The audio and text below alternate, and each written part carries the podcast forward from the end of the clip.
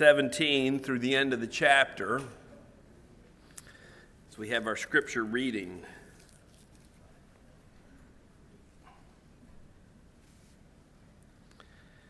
Proverbs chapter 21, verses 17 through 31. Proverbs 21 is the chapter. Uh, you follow along in your copy of God's Word as I read. Verse 17 He who loves pleasure will be a poor man, he who loves wine and oil will not be rich. The wicked shall be a ransom for the righteous, and the unfaithful for the upright.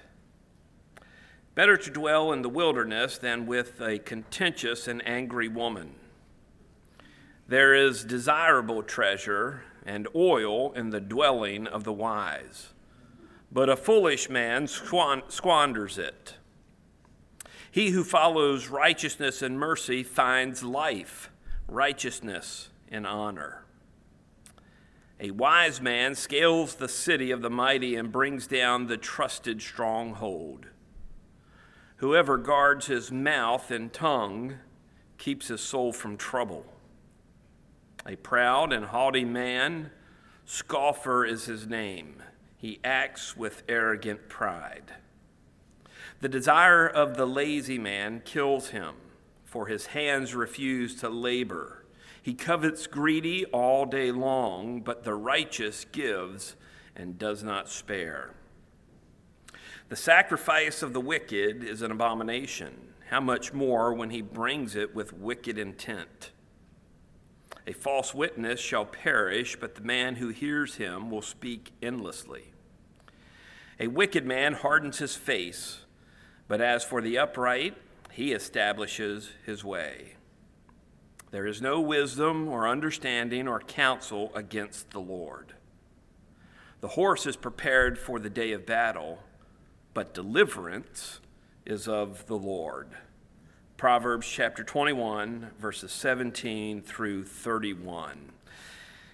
Now take your Bible and turn to 1 Timothy chapter 6. 1 Timothy chapter 6. We are inching our way toward the end of this letter.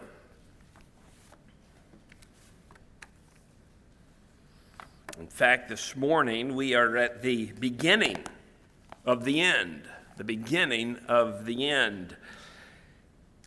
In verses 3 through the end of the chapter, this is really the conclusion. That would be how we would outline this, that this is the conclusion.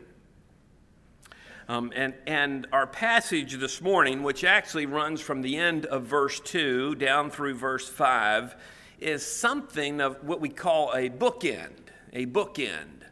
Um, the fancy word for it is an inclusio, an inclusio, but it's just a bookend. It's the, it marks the end of the letter. And we see this because if you just take a second and hold your finger here and turn back to chapter 1 and look at verses 3 through 5. Just look there. I'm, I'm not going to read it. You can, you can look at it and read it. But we're going to find that there's some very similar things here where it's talking about teach no other doctrine, then it's talking about false doctrine. It talks about all these things here at the beginning of the book. Now, if you turn back to our passage this morning, we'll see these same things. So let me read our passage this morning to you. You follow along in your copy of God's Word. We're starting at the end of verse 2 the end of verse 2. It says, Teach and exhort these things. If anyone teaches otherwise, that word there, teaches otherwise, is found all the way back in chapter 1, verse 3, and does not consent to wholesome words, even the words of our Lord Jesus Christ, and to the doctrine which accords with godliness, he is proud knowing nothing, but is obsessed with disputes and arguments over words, from which come envy strife, reveling, evil suspicions, useless wranglings of men of corrupt minds, and destitute of the truth, who suppose that godliness is a means of gain. From such, withdraw yourself. So, this is the beginning of the end, and Paul is going to pick back up on how he began this letter and talking about false teachers and false teaching. In fact, Paul has addressed false teachers and false teaching three times in this letter. So, this, this is not a very long letter, and he's addressed this issue three times. Firstly, in chapter 1, verses 3 through 11, he's going to address specific false teachers there. He, he's narrowing down who he's talking about. He has specific people in mind in the church of Ephesus in that, in that passage. In chapter 4, verses 1 through 5, he gives a warning about false teachers. He, he warns Timothy that in times to come there will be certain people who come up who are false teachers. And he talks about abstaining from marriage and abstaining from eating certain foods as an example of their false teaching. Now, here in chapter 6, he expands on who is a false teacher. Who is a false teacher? So let me, let me begin by talking a little bit about who is a false teacher or being a false teacher. What we're going to find in our passage this morning is that being a false teacher is not just about the corrupt nature of what they teach. I mean, that's part of it. They're not teaching what is right. But we're also going to find that to be a false teacher, what is included in that is the corrupt nature of their character. They are corrupt in character. Part of the danger of a false teacher is not just in that they teach wrong things, but they have a totally compromised character. Now, when we sit under the Bible teaching of someone, we should always have grace and understanding. And you can understand why I would say that, right? because I'm teaching the Bible and I want you to think of me in a gracious, kind, and understanding way. So, whenever we see, sit under the Bible teaching of someone, we should always have a level of grace and understanding because no one is perfect. If you teach enough, if you teach long enough, you're probably going to get certain things wrong, to, at least to a certain degree. At one time or another, you're going to probably say something that isn't totally accurate.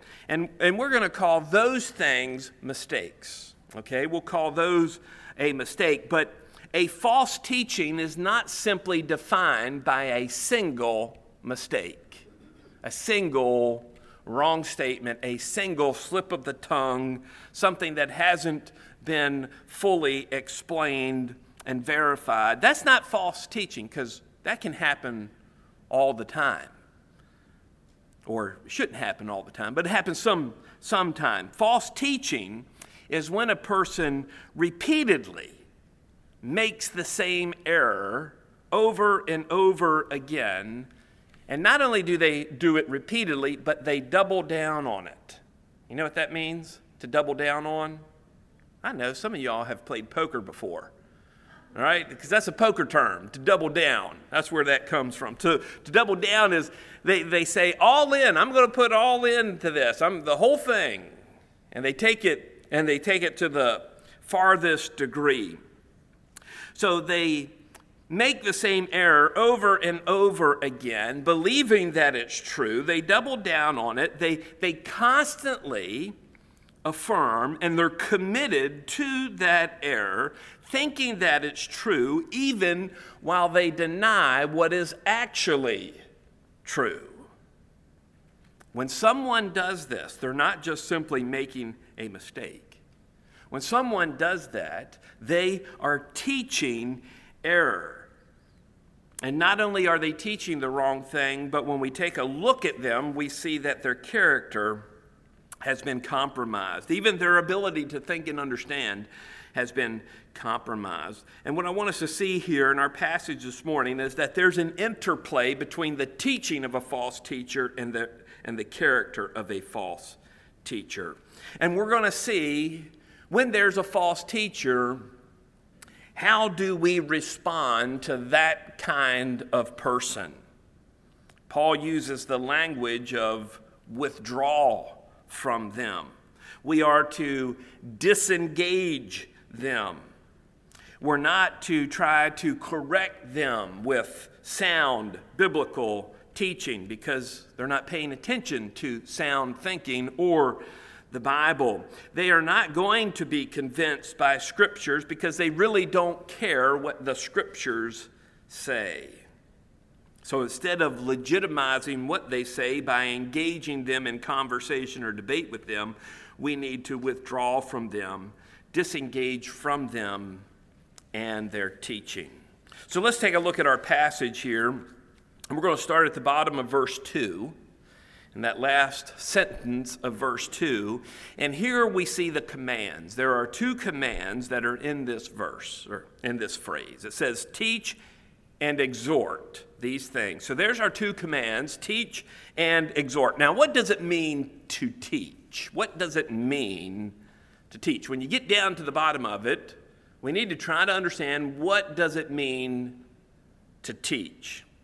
Well, to help me try to understand what that is, I looked teach up in two dictionaries. So let me give you what they say. So this, this comes from the American Heritage College Dictionary. They give five different meanings for teach. Let me read them to you.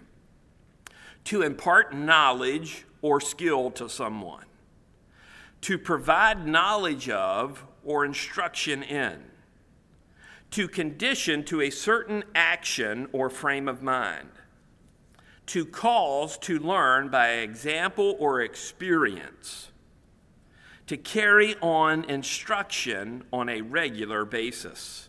I also looked at Merriam Webster, and this is what they said to cause to know something, to impart the knowledge of, to instruct by precept, example, or experience, to conduct instruction regularly.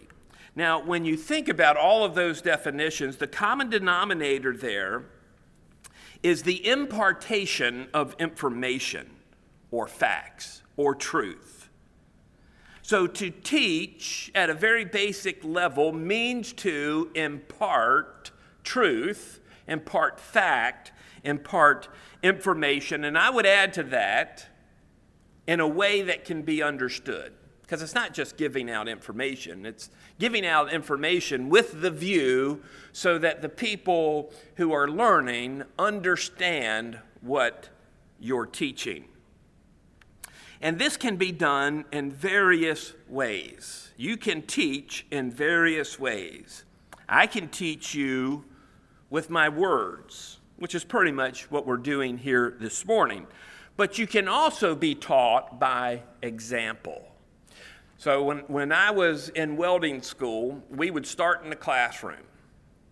And, and so, welding's a very physical thing, um, involves a lot of hand eye coordination and, and you know, you're, you're doing something. But you start in the classroom and you learn all this stuff. You learn, well, this is how you set your welding machine up. This is what all these dials and things mean and these displays mean. And you learn about all of that stuff. You know about the different welding rods. You know what all these numbers mean. You know how to read blueprints. And all this stuff takes place in the classroom. And then you go to the shop and you get in your welding booth and you get in there and you do everything the manual, the book says. You set your machine up like they say, and you put your welding rod in your, the holder like they say to do, and then you try to weld. And what happens is you find out that you didn't learn as much as you thought you learned from the book because you just end up sticking your welding rod to the metal and it buzzing and you, you sparks flying everywhere and you, you're not welding anything. And then the instructor comes in. And the instructor comes in and they show you how to do it. So you see what they are doing. They're showing you by example how it's done. And so when we think about teaching, we don't just think about someone in a classroom standing up and speaking words, but we also think about teaching as an example. And we see that throughout the Bible that teaching by way of an example is a, uh, a significant thing. So here's the word to teach to impart knowledge or impart wisdom, impart information to someone. Now, when we consider the Greek word that is used here for teach, which is didasko, we get our word didactic from it, didactic, to teach. This word is speaking of the act of teaching. And when you look at the root of this word, you find that it appears 219 times in the New Testament. And there are basically four main words that we find in our New Testament that represent this root word to teach. In this letter to 1 Timothy, this root word appears 16 times. 16 times out of 219. The only books of the Bible where it occurs more often is Matthew, Mark, Luke, John, and Acts. All of those books are big books, have lots of words in them. When you compare the number of words in 1 Timothy, all the words, if you counted them all up, and compare how many times this idea of teach or doctrine appears in the book, you find that in 1 Timothy, the word teach and doctrine occurs seven to eight times more than any other book of the New Testament. Seven to eight times more. Now, I'm not a genius, not that smart, but when a word occurs seven to eight times more in a letter than any other book in the New Testament, do you think it's significant? In fact, it is a major theme of the book of 1 Timothy. Let me, let me just take you through some of these. I think this would be important for us to do. So let's go all the way back to chapter 1. 1 Timothy chapter 1. I want you to see how pervasive and invasive this idea of teach or teaching or doctrine is in this little short letter. Chapter 1, verse 3. I urged you when I went to Macedonia, remain in Ephesus that you may charge some that they teach no other doctrine. Drop down to verse 7. Desiring to be teachers of the law, understanding neither what they say nor the things which they affirm. Verse 10 for fornicators, for sodomites, for kidnappers, for liars, for perjurers, and if there is any other thing that is contrary to sound doctrine. That word doctrine is our word teaching. Now, chapter 2. Chapter 2, verse 7. For which I was appointed a preacher and an apostle. I am speaking the truth in Christ, not lying, a teacher of the Gentiles. Drop down to verse 12 in chapter 2, chapter 2, verse 12. I do not permit a woman to teach or have authority over a man. Go to chapter 3, verse 2. Chapter 3, verse 2. A bishop then must be blameless, the husband of one wife, temperate, sober minded, of good behavior, hospitable, apt, or able to teach. Now, chapter 4, chapter 4, verse 1. Chapter 4, verse 1. Now, the Spirit expressly says that in latter times some will depart from the faith, giving heed to deceiving spirits and doctrines of demons. That's the word teaching, doctrines. Drop down to verse 6, chapter 4, verse 6. If you instruct the brethren in these things, you would be a good minister of Jesus Christ, nourished in the words of faith and of the good doctrine. Verse 11, chapter 4, verse 11. These things command and teach. Verse 13, chapter 4, verse 13, till I come, give attention to reading, to exhortation, to doctrine. Verse 16, verse 16, take heed to yourself and to the doctrine. Chapter 5, chapter 5, verse 17. Let the elders who rule well be counted worthy of double honor, especially those who labor in the word and doctrine. Chapter 6, chapter 6, verse 1. Chapter 6, verse 1. Let as many bondservants as are under the yoke count their own masters worthy of all honor, so that the name of God and doctrine may not be blasphemed. Doctrine, that's our word again. Then, here, of course, in verse 2 that we're looking at.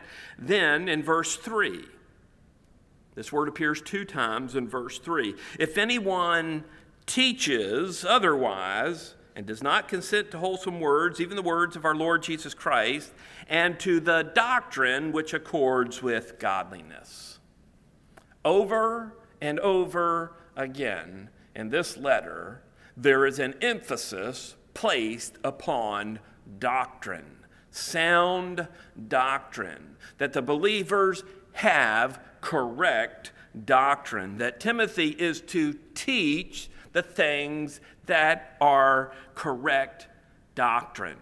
So when we talk about teaching, we see the emphasis that it has in this particular letter of the New Testament.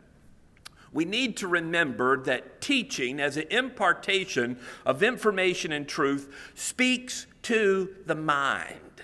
It speaks to your mind your thinking.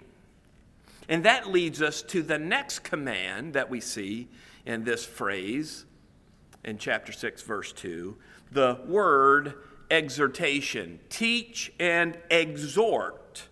Exhort. This is the word uh, para Parakale comes from paraklesis. Maybe you have heard it referred to when speaking of the Holy Spirit, the paraclete, the para paraclete, the one who comes alongside, is usually how that's put, but it really means the one who is the encourager, the one who is the exhorter. And this word, parakale, is used in two senses, two senses.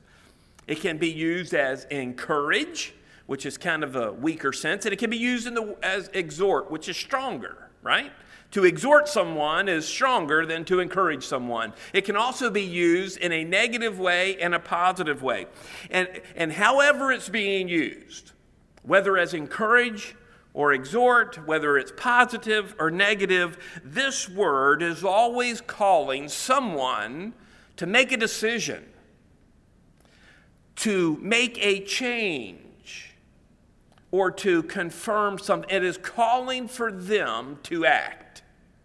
Encouragement is always encouragement to act, to do something. Exhortation is always exhorting someone to either change or remain faithful. And so Paul is telling Timothy that he is to teach and exhort these Ephesian believers.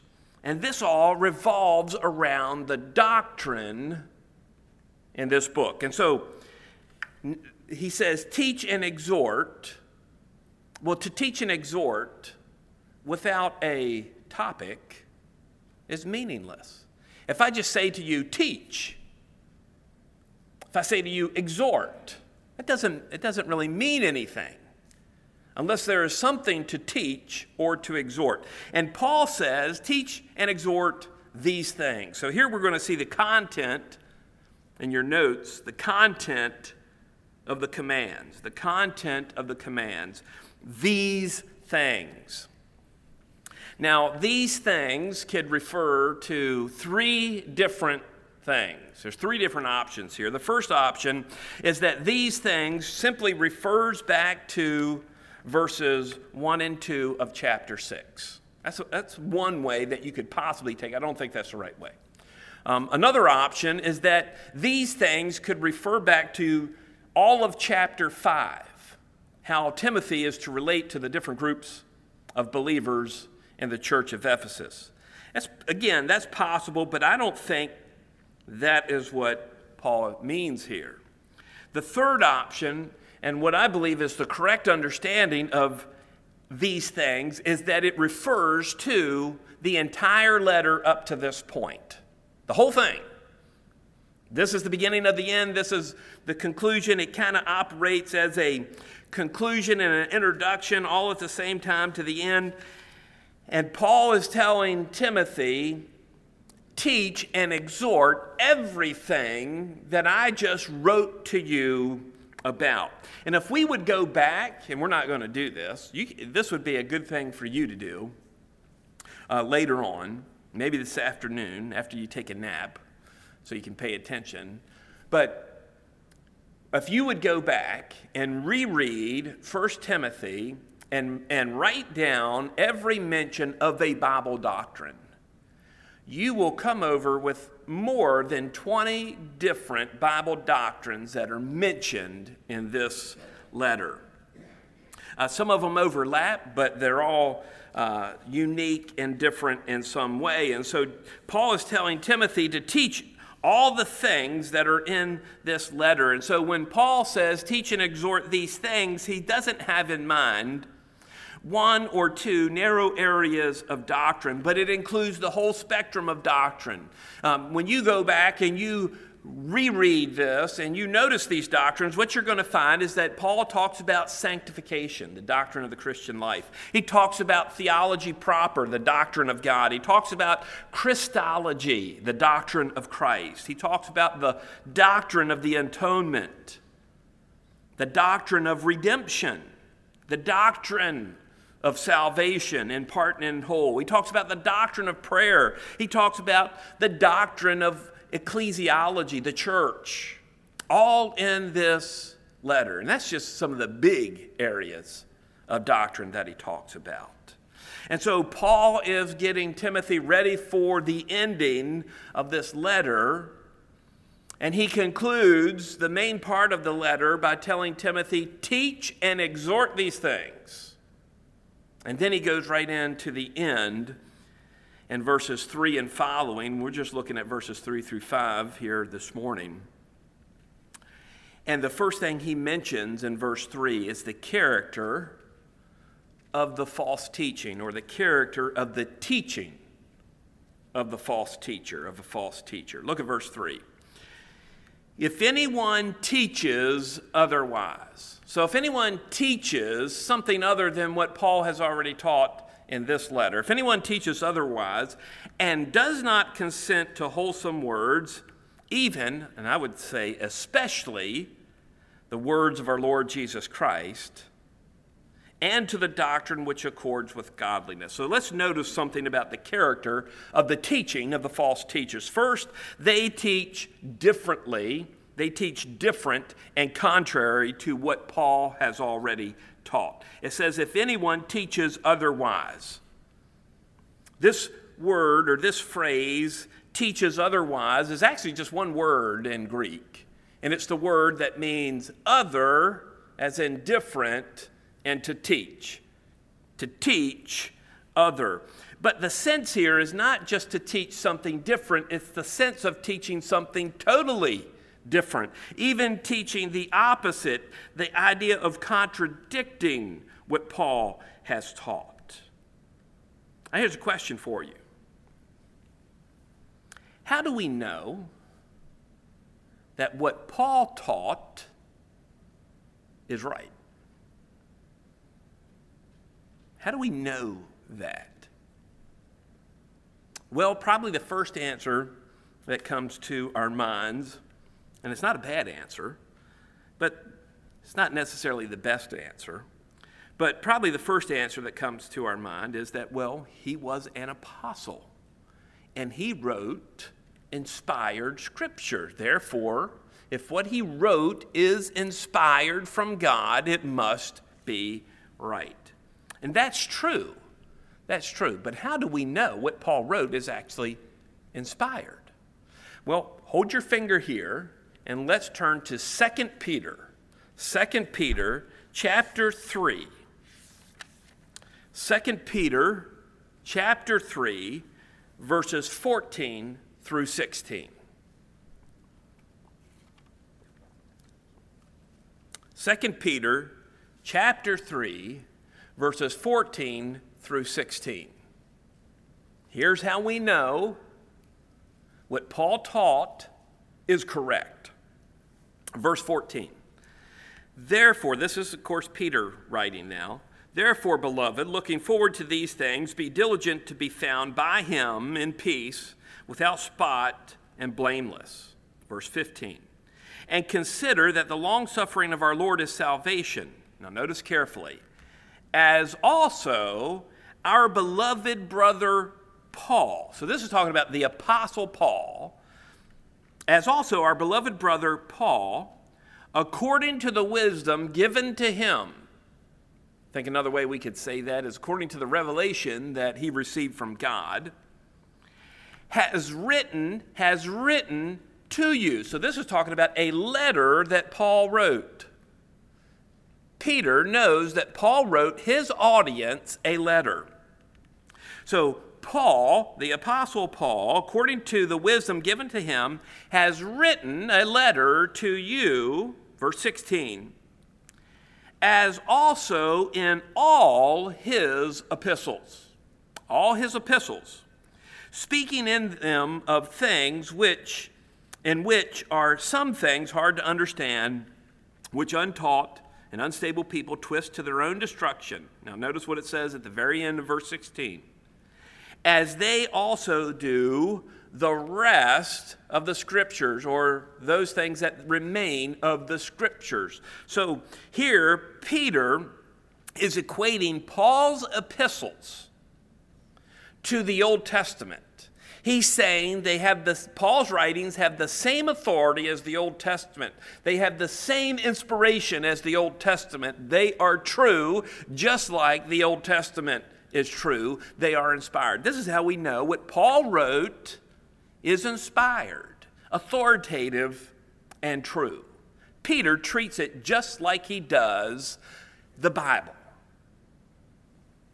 And so, what Paul teaches is true, and to teach differently than Paul is other doctrine, is teaching false doctrine. So, we see that the character of the teaching of the false teachers are that they, they are teaching differently and contrary to what Paul taught. Secondly, we see that they are not in agreement with certain things. They're not in agreement with certain things. Again, look at verse 3, right there, uh, about one third into the verse, it says, And does not consent to wholesome words, even the words of our Lord Jesus Christ, and to the doctrine which accords with godliness. So, so, does not consent. It means that their teaching is not in agreement, it is not in a line, it is not in accordance to two things. Two things.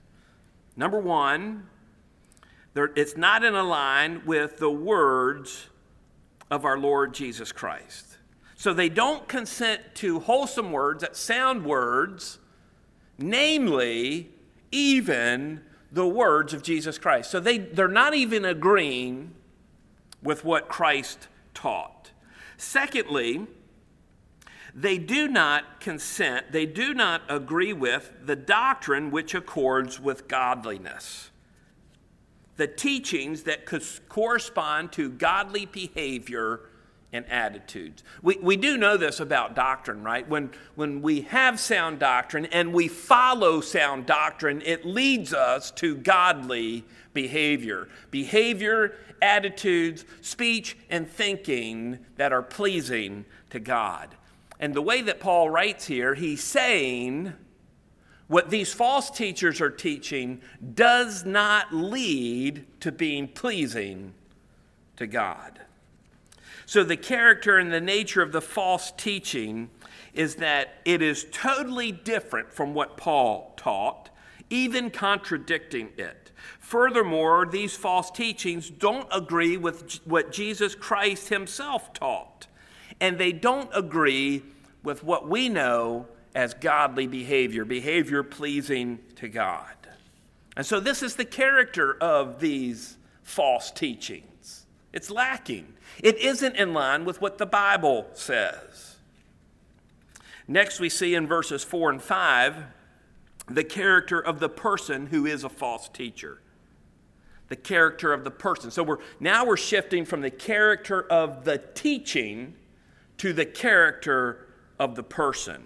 Verses 4 and 5 say, He is proud, knowing nothing, but is obsessed with disputes and arguments over words, from which come envy, strife, reveling, evil suspicion, useless wranglings of men of corrupt minds, and destitute of the truth, who suppose that godliness is a means of gain. So, the first thing we notice about the character of this person is from the word proud. He is proud.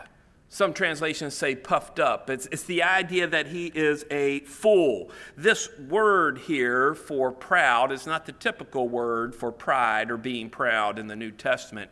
This is the word that means to be surrounded by smoke.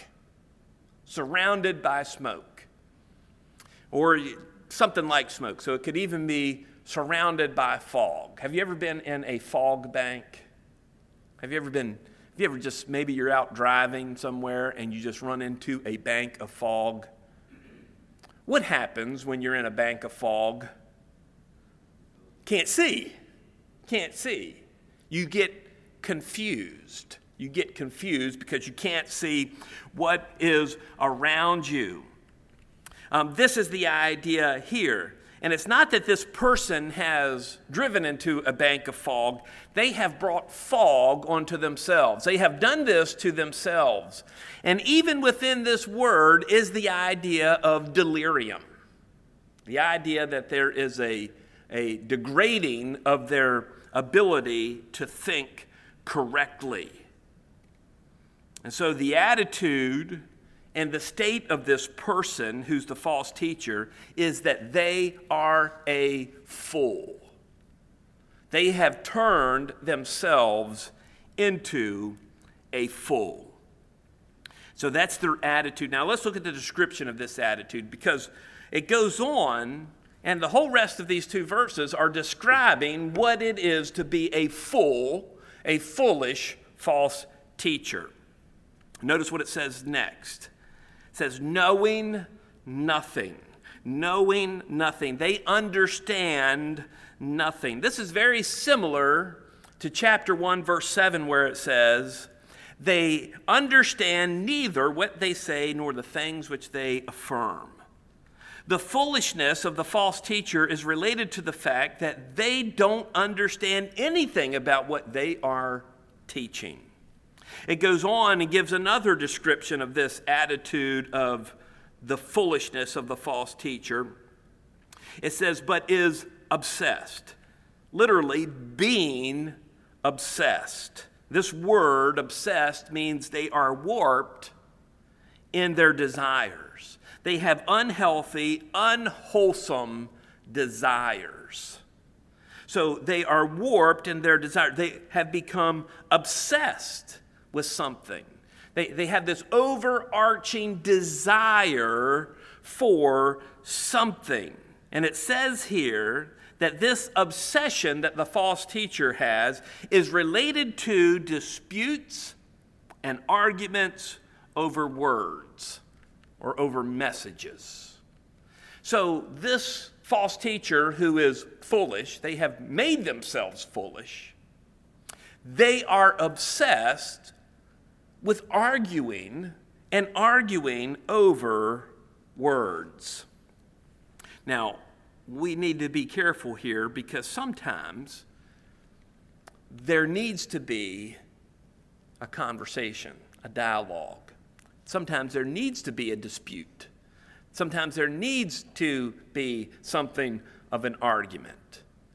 And as long as that argument is based on the truth of God's word and not foolishness, then there can be profitable outcomes to that dialogue.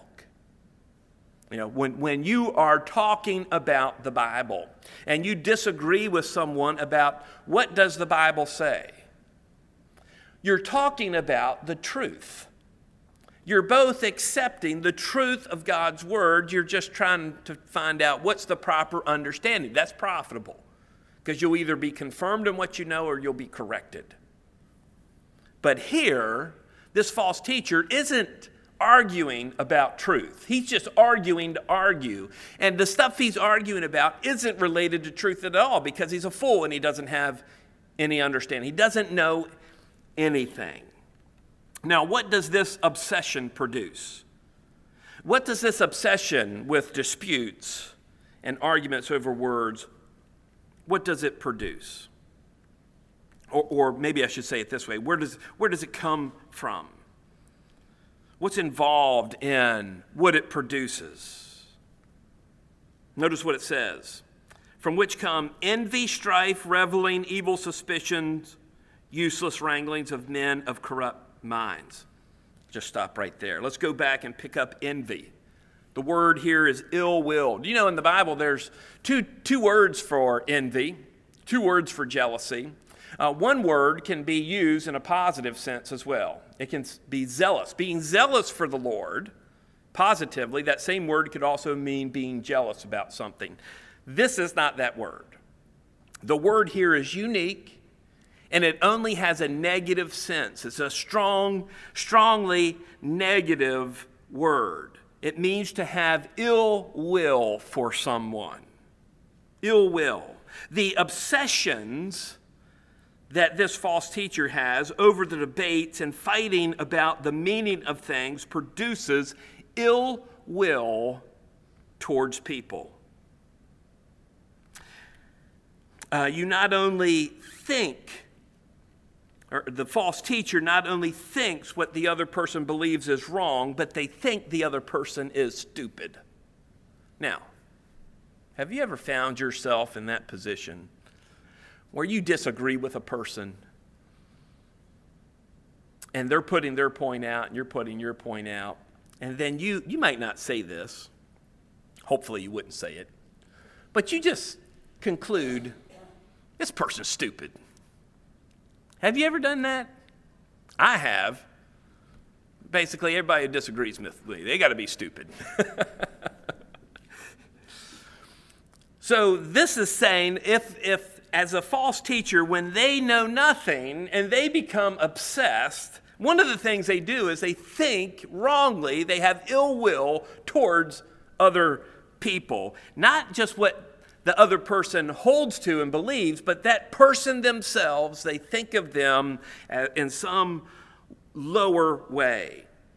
After envy comes strife. This is the word for dissension, this division among believers. This is one of the problems that Paul's addressing in 1 Corinthians with the Corinthian believers. There's divisions in their church. And, and a false teacher is someone who gets into arguments just to cause division and dissension among the believers. That's part of why they're getting into arguments, is they want to divide people.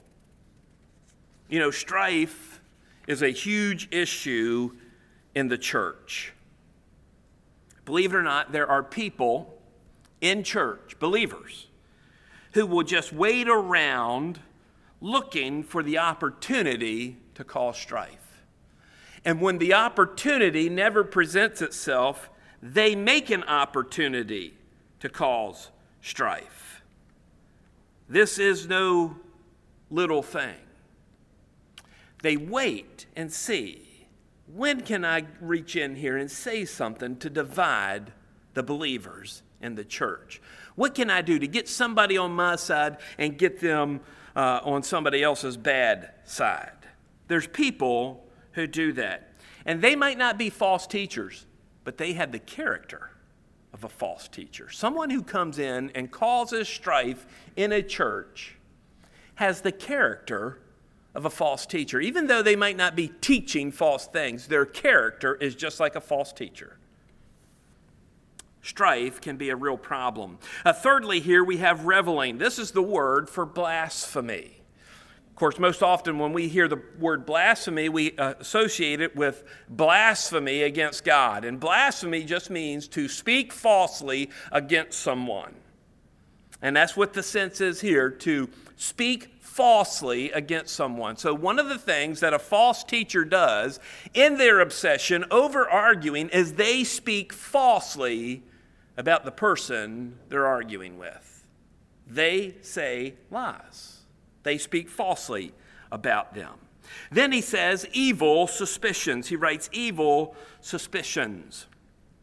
This is the idea of conjuring up in your mind, your own mind, in private, wrong things, bad things about somebody else.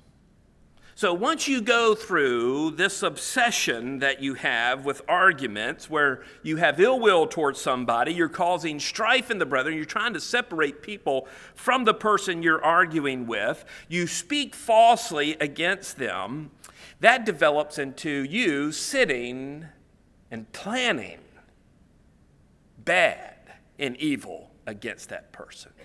You're planning it in your mind. This is what a false teacher does and finally, it goes on to say useless wranglings. Useless, so this is just constant and continual arguing. So, what does the uh, being obsessed with arguing, disputing, arguing about words, what does it produce? It produces envy, ill will, strife, division, blasphemy against people, thinking wrongly about people, developing wrong thoughts in your own mind, and this constant and continual arguing. And where do these things come from? Why does a person who's a false teacher, why do they do these things? We'll look at the rest of what the verse says. Says, Of men of corrupt minds and destitute of truth, who suppose that godliness is a means of gain. So these false teachers have a depraved mind. From minds which have been compromised. There is something wrong with how they think. Their ability to think correctly, to think biblically, has been compromised. That's why they do these things. That's why they teach this false doctrine. That's why they don't have understanding. That's why they have these obsessions with arguments. There is no substance to what they say because their minds have been compromised. Also, we see here not only have their minds been compromised, not only do they have depraved minds here, but it also talks about being robbed, being robbed or defrauded of the truth. And the idea here is having robbed themselves of the truth. Nobody took the truth from them, they have robbed themselves of the truth. This is another way to say they have rejected they have rejected the truth. And finally, when we're thinking about where do all these things come from envy strife reveling evil suspicion use, useless wranglings where do they come from? The third place that they come from is this thinking that they have that they can profit from godliness that they can profit from godliness. And don't this profit is not benefit this profit is talking about either monetarily or profit in a negative way in gaining power in the church. So they think if I can present myself as being godly, people will follow me. They won't follow Paul, they will follow me. When we look at these things that we see in verses 4 and 5, we see that almost always they go together, and they're almost always progressive in nature things that start out with disputes and arguments turn into strife, turn into ill will, turn into evil suspicions, turn into speaking uh, wrongly, falsely about someone, and it just turns into a continual spiral of argument, over and over again, argument. And these things come from that false teacher not being able to think correctly or biblically, have rejected the truth, and they have wrong motives. They're trying to gain something from what they're doing. Their motivation for doing this is wrong. And so the picture that Paul paints of the false teacher is that of a fool. They teach, but they don't have any understanding. They're obsessed with arguing. This arguing destroys not only their relationships, but also it tries and seeks to destroy the relationships of others in the church. So a false teacher is not just someone with a corrupt, with a wrong teaching. It's not just someone who has error in their teaching, but it's also a person of corrupt character. That's what a false teacher is. And finally, we come to the end of our passage, and it speaks of our response to a false teacher, the command to disconnect from a false teacher. Paul simply tells Timothy, from such withdraw yourself. Withdraw yourself from this kind of person. Disengage from them. Do not get sucked in to their game. Don't play their game. Don't get sucked into their argument. If you get sucked into their argument, you'll legitimize at a certain point that what they're saying is, has some truth in it. And Paul says to Timothy, don't do that, withdraw from them. You can't correct this person. They don't listen to the truth. Their thinking is messed up, is confused. They have this depraved mind. They've robbed themselves of the truth, and they have a wrong motivation. A false teacher is not just someone with a corrupt message, they are a corrupt person with a corrupt message.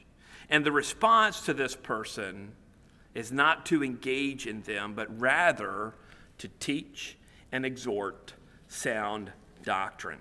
Impart the truth of Scripture and challenge the church to put it in practice. That is what Paul's message is to Timothy. Focus on teaching and exhorting sound doctrine. So let me give a couple quick lessons that I think we can learn from this. The solution to false teaching, the solution to false teaching, there's a preemptive solution and there's a reactive solution. Preemptively, that means to prevent false teaching, what do we do? What do we do to prevent false teaching? We understand what true doctrine is. How do we understand true doctrine? By the Bible. True doctrine is what the Bible says. Well, how do you know the Bible? What's the first step in knowing the Bible? It's real easy. You need to read it. You need to read it. A verse a day does not keep the devil away, okay? You need to read your Bible and understand what it says. How many of you have read an entire book of the Bible at one time? Just sat down once and you've read an entire book of the Bible. You can do it. That'll help you understand God's Word. Do it. Pick a book, pick a short one. Second John, Third John, something like that. Read it five times in a row. If you do that, you'll get a better picture of what that letter means than almost anything else. How many of you have a Bible reading program that you go through in a year? You try to read the Bible in a year. Anybody do that? You need to do that. I'm, I'm not saying that I'm not giving you anyone in particular, but you need to try to set in your mind, I'm going to try to read the Bible through in a year. You might not do it, but that's okay. That's okay. Try to do it. Sit down and determine that I'm going to read the Bible through the year, and I'm going to spend 10 minutes, 15 minutes each day just reading my Bible. Keep a marker, mark where you stop, pick it up when you get uh, done each day, right there. Just go right through your Bible. Maybe you get through it, maybe you don't, it, but whatever happens, it will be profitable. That's how we prevent false doctrine. It starts by reading the Bible, it goes on to understanding the Bible. Well, how do we respond then to false teaching? To respond to false teaching, we not only have to know what our Bible says, we have to know why it says what it says. And that comes from Bible study. And that's why we do what we do here. I want you think of this verse 2 Timothy chapter 2 verse 15. Be diligent to present yourself approved to God, a worker who does not need to be ashamed, rightly dividing the word of truth. So that's the solution to false doctrine is to know true doctrine. We also need to learn a lesson from the marks of a false teacher. We might not be a false teacher. You might not be a false teacher, but you might have some of the characteristics and qualities of a false teacher. You might have the same attitude as a false teacher. Do you have ill will towards somebody? Do you think badly of someone? Do you or have you created strife between people? Have you ever spoken falsely about someone, blasphemed someone? These are all marks of a false teacher. These are not things that we should have as part of our qualities and attributes. And finally, when it comes to a false teacher and what we need to do when we clearly see someone's a false teacher, we need to disengage from them this is not an act of toleration, it's an act of disagreement. It's an act of preserving ourselves. We don't even listen to them. Don't go listen to, don't turn that channel on. Don't click on that website. Don't click on that YouTube channel. Don't listen to a false teacher. Well, with the Lord's help, it is my prayer, and hopefully yours too, that we understand the Bible more so that we are sound in doctrine. And when false teachers are presented, and they come in wolves' clothing, or sheep's clothing, they're wolves in sheep's clothing, when they are presented, we will know that is not right. This is what the Bible says. Why don't you stand with me as we close?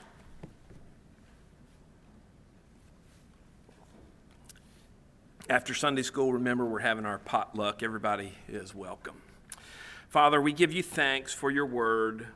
Lord, help us to know and to have a sense of the feeling of the need to have sound doctrine. Help us to understand that sound doctrine is based on what your word says, what you say. Not what we think it says, but what it actually says. And Father, help us to always stand firm in sound doctrine and to withdraw from those who are false teachers. We pray this in Christ's name. Amen.